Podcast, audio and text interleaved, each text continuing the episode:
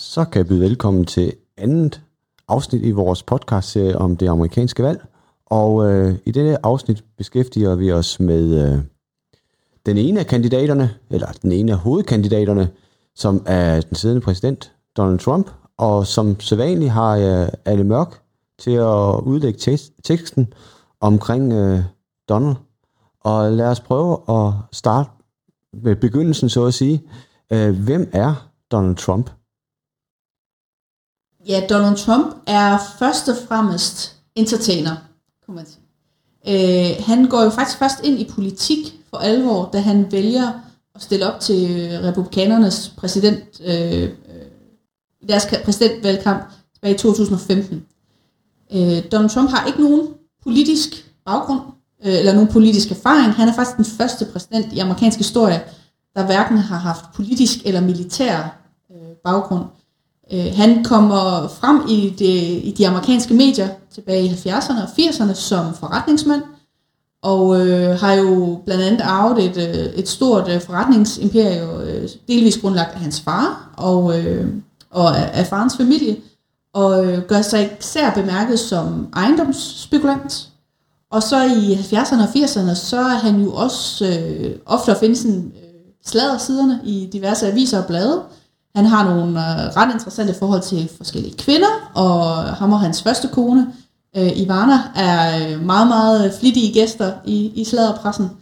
Og øh, i løbet af, af 90'erne især bliver han sådan en, han bliver en offentlig kendt person på øh, sin rolle som forretningsmand, og øh, dukker også flere gange op i amerikansk populærkultur. Han er blandt andet med i, film, med i filmen Alene hjemme 2, øh, hvor folk måske kan genkende ham, øh, hvor han, øh, fordi en del af filmen er optaget på Plaza Hotel, hvor, som Donald Trump ejede på det tidspunkt. Og så langsomt i løbet af 90'erne og starten af 2000 begynder han ligesom at blande sig lidt mere i den politiske debat, øh, dog uden at, at stille op til nogen form for politisk embede. Men det, der ligesom virkelig giver ham skubbet, det sidste skub, øh, før rollen som præsident, det er, at han bliver vært på den amerikanske øh, reality, det amerikanske reality show, der hedder The Apprentice, hvor at øh, amerikanere skal kæmpe om et job i The Trump øh, Empire. Altså, det handler simpelthen om at få et job i hans organisation, hvor at øh, Trump som chef for, øh, for Trump-imperiet skal øh, føre de her konkurrenter igennem øh, det her show, hvor de så konkurrerer om, hvem der er den bedste forretningsperson. Og senere har man også Celebrity Apprentice, hvor kendte mennesker kæmper om at få et job øh, hos Trump. Men han er især kendt for det her meget berømte slogan fra serien, der hedder You're Fired. Det er det, han siger til folk, når de bliver smidt ud af programmet. Men så det er, han er en kendt person i den amerikanske offentlighed allerede tilbage fra 1980'erne, men det er især med The Apprentice, at han ligesom bliver, øh, for, virkelig opbygger sig et image i den amerikanske befolkning som en dygtig forretningsmand, og især en meget beslutsom forretningsmand, som er, vi ved faktisk noget af det, at rigtig mange vælgere godt kan lide med ham, at han er vant til at få tingene gjort. Eller i hvert fald, han er god til at få det til at se ud, som om han får tingene gjort. I øh, midten af 2010'erne begynder han så ligesom at gøre opmærksom på sig selv med, at han bliver leder af det, der hedder The Birther Movement, som er øh, den øh, bevægelse af mennesker, der tror, at Barack Obama er, var, blev født i Kenya, og ikke i USA, og at han har løjet om sin nationalitet, og også om sin religion, altså at han, er, at han skulle være muslim. Og øh, det er så der, hvor Trump han ligesom begynder at deltage lidt mere politisk, at han bliver en af Obamas største kritikere.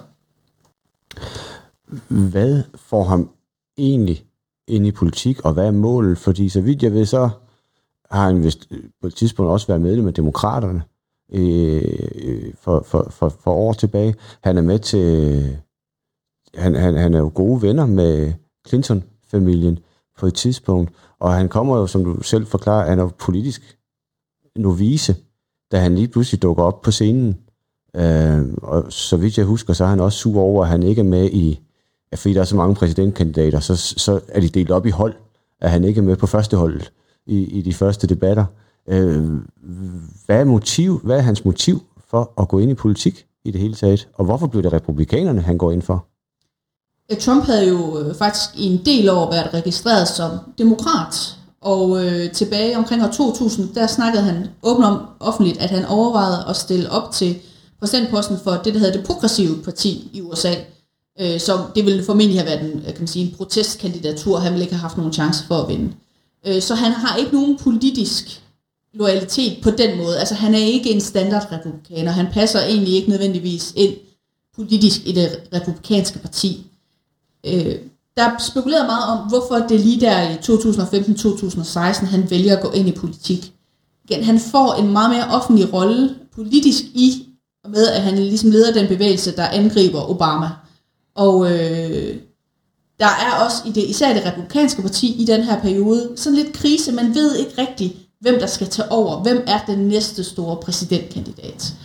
Og øh, man ved selvfølgelig ikke præcis, hvorfor Donald Trump han lige vælger det tidspunkt, men det har formentlig noget at gøre med, at han øh, fornemmer, at når han sender de her, han er meget aktiv på Twitter, at han fornemmer, at det er en bestemt gruppe vælgere, de republikanske vælgere, der reagerer særligt positivt øh, på de her, øh, på hans holdninger. Øh, og igen, det republikanske parti er lidt i krise på det her tidspunkt, så det er nemmere for ham at, at stille op øh, for dem. Der er også en, øh, hvad skal man sige, en teori om, at Donald Trump er jo ikke øh, en, en speciel, særlig ung mand, der stiller op til præsidentembedet, at han måske er kommet til dertil i sin karriere, hvor han tænker, jeg har opnået det, jeg kan som forretningsmand, nu skal jeg se, hvad næste skridt er. Og det skal så selvfølgelig være præsidentembedet. Der er altså mange øh, eksperter på området er så enige om, at da Donald Trump stiller op til præsidentposten i 2016, han forventer faktisk ikke at vinde. Øh, han fører ikke en særlig, øh, en særlig organiseret kampagne, hvilket nok egentlig er tegn på, at han det var måske mest et protestkandidatur, og så gennem skæbens luner, så ender han altså som præsident. Sådan lidt ligesom Jakob Havgård Ja. i, i Danmark. Ja. Øhm, så bumler han, så, så det du, som jeg hørte dig lidt sige, det er, han bumler ind i, ind i politik uden noget egentligt program, men Ja. bare for at være Donald Trump, Ja. øh, som er lidt på tværs. Øhm, hvem er det, er, han, hvem er hans vælgere? For nu siger du, at han har sådan lidt, lidt, lidt øh, haft et lidt letlevende liv, øh, og løse forhold til diverse damer af forskellige karakter, kan man godt sige. Øh, og det er jo det med at have, have damer i øst og vest, det er jo noget, der har kostet amerikanske præsidentkandidater livet adskillige gange. Øh, hvordan kan det være, at Trumps vælgere ikke øh, simpelthen overhører de ting, eller vælger at kigge den anden vej? Øh, og hvem er hans kernevælger? Da at Donald Trump først stiller op til det republikanske partis præsidentpost, øh, der øh, en af grundene til faktisk, at han overhovedet kan blive valgt, det er, at han har en, en, en hård kerne af vælgere, som elsker ham, uanset hvad. Og det udgør måske kun omkring øh, 25-30 procent af det republikanske parti. Og så i takt med, at han, det er så ham, der bliver republikanernes præsidentkandidat, og senere han vinder, så er der mange republikanere, der stemmer på ham, udelukkende fordi han er republikanernes præsidentkandidat. At selvom det er, de måske bryder sig om Donald Trump, jamen, så er det stadigvæk deres parti. Øh, dem han har det, nogle af dem han har det rigtig svært ved i starten, det er netop det religiøse højre, som er en øh, meget, meget solid vælgergruppe for det republikanske parti. Nogle vil ligefrem sige, at de er hjertet i det republikanske parti, og det er jo netop dem, der har det rigtig svært med præsidentkandidater, der for eksempel har været, har, øh, øh, har blevet skilt, eller har begået utroskab for eksempel. Det er heller ikke nødvendigvis dem, der støtter Trump til at starte med. Men da det så står klart, at det er ham, der er deres kandidat, jamen så støtter de selvfølgelig deres eget parti. Og de faktisk, de er så loyale republikanere, at de faktisk lige pludselig synes, at det der med, hvad folk har lavet i deres privatliv, det er ikke relevant længere. Så man skal ikke tage, øh, tage det som om, at Donald Trump er vildt populær i alle dele af det republikanske parti, men at vælgernes partiloyalitet bare er enormt stærk. Øh, de mest man sige, hardcore, de mest loyale Trump-vælgere, det er især dem, som er utilfredse med det politiske system.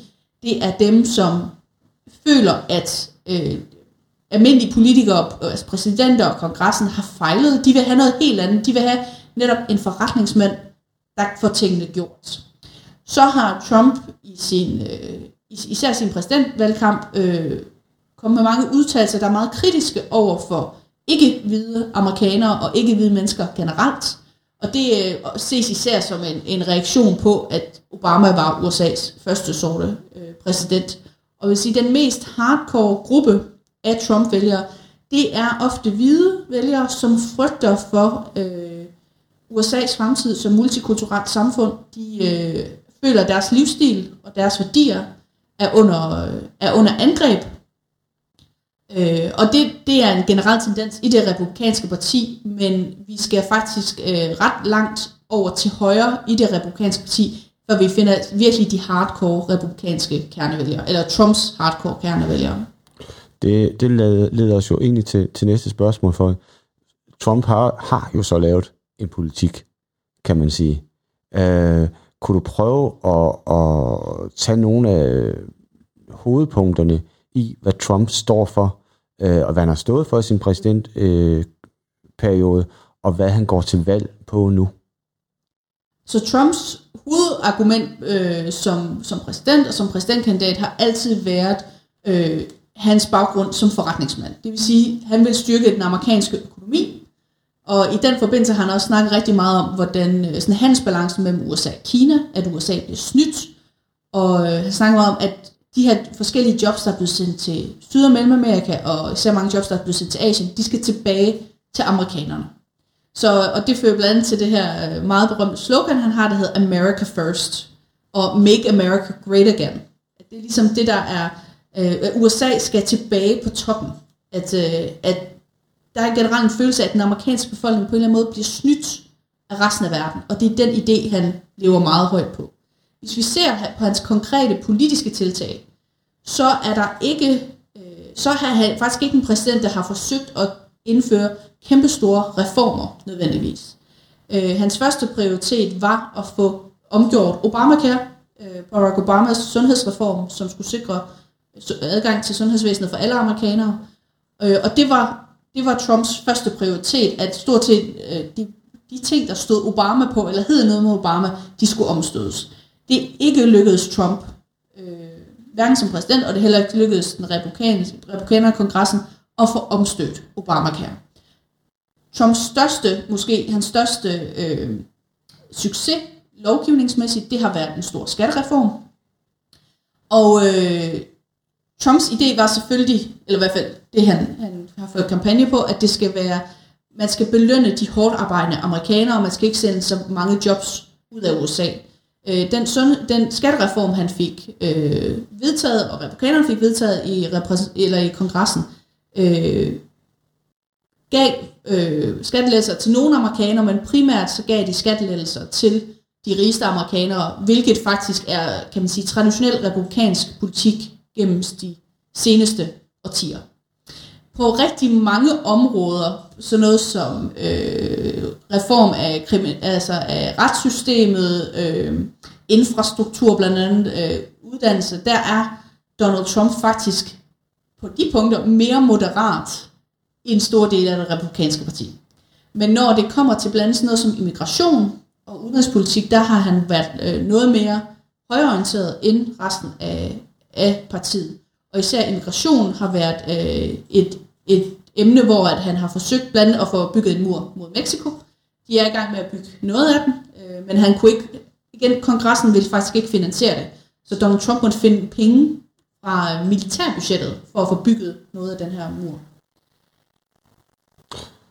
Det lyder jo som et præsident, en præsidentperiode, som har været ikke øh, helt succesfuld hele vejen igennem. Der er, nogen, der er kommet nogle sejre, flere, nogle nederlag. Hvordan betragter den, om, om, den menige amerikaner hans, øh, hans indsats som præsident i dag? Og hvor stiller det ham i forhold til øh, et genvalg? Faktisk så, øh, før coronakrisen ramte, der gik det faktisk ganske udmærket for Donald Trump i forhold til øh, altså befolkningens opfattelse af ham. Hvis vi ser på den meningsmåling, som er blevet lavet i flere årtier, den bliver lavet en gang om ugen, der hedder, om man spørger den amerikanske befolkning, øh, om hvad synes du om præsidentens indsats? Hvad synes du om præsidentens øh, altså, job performance? Og øh, Trump er godt nok den præsident, der har haft den dårligste de dårligste meningsmålinger gennem hele sit, øh, hele sit præsidentembede, øh, siden man begynder at lave de her meningsmålingerne. Men der er altså stadigvæk omkring 35-40% af amerikanerne, der synes, at han gør det rigtig, rigtig godt. Øh, og det er... Øh, og især mange føler måske ikke, der sker så meget, som der burde, men rigtig mange republikanere giver i lige så høj grad kongressen eller øh, gen, sådan hele byråkratiet og regeringsapparatet skylden for, at der ikke sker nok. Altså Donald Trump simpelthen bliver forhindret i at føre den politik, han gerne vil. Det, der så har virkelig været et problem for Donald Trump, det har været coronakrisen. Øh, det har virkelig ramt hårdt på, hans, øh, på meningsmålingerne. Først og fremmest fordi det jo har skadet øh, økonomien, som altid har været hans stærke side. Han kunne sige, at jeg har gjort noget for økonomien. At den, det så rigtig skidt ud i USA økonomisk øh, med coronakrisen. Så der, der har han mistet en fordel der. Og desuden så er der også mange amerikanere, selvfølgelig demokrater, men også flere og flere republikanere, der har været utilfredse med den måde, han har håndteret corona på, og at muligvis at hans øh, handlinger, eller mangel på handlinger, simpelthen har kostet menneskeliv. Så øh, lige nu ser det ikke særlig lovende ud for Donald Trump i meningsmålingerne. Jamen, øh, så siger jeg tak for de vise ord omkring Donald Trump, øh, som er den ene af kandidaterne. I et andet afsnit tager vi fat på Joe Biden, som er demokraternes modkandidat til Trump.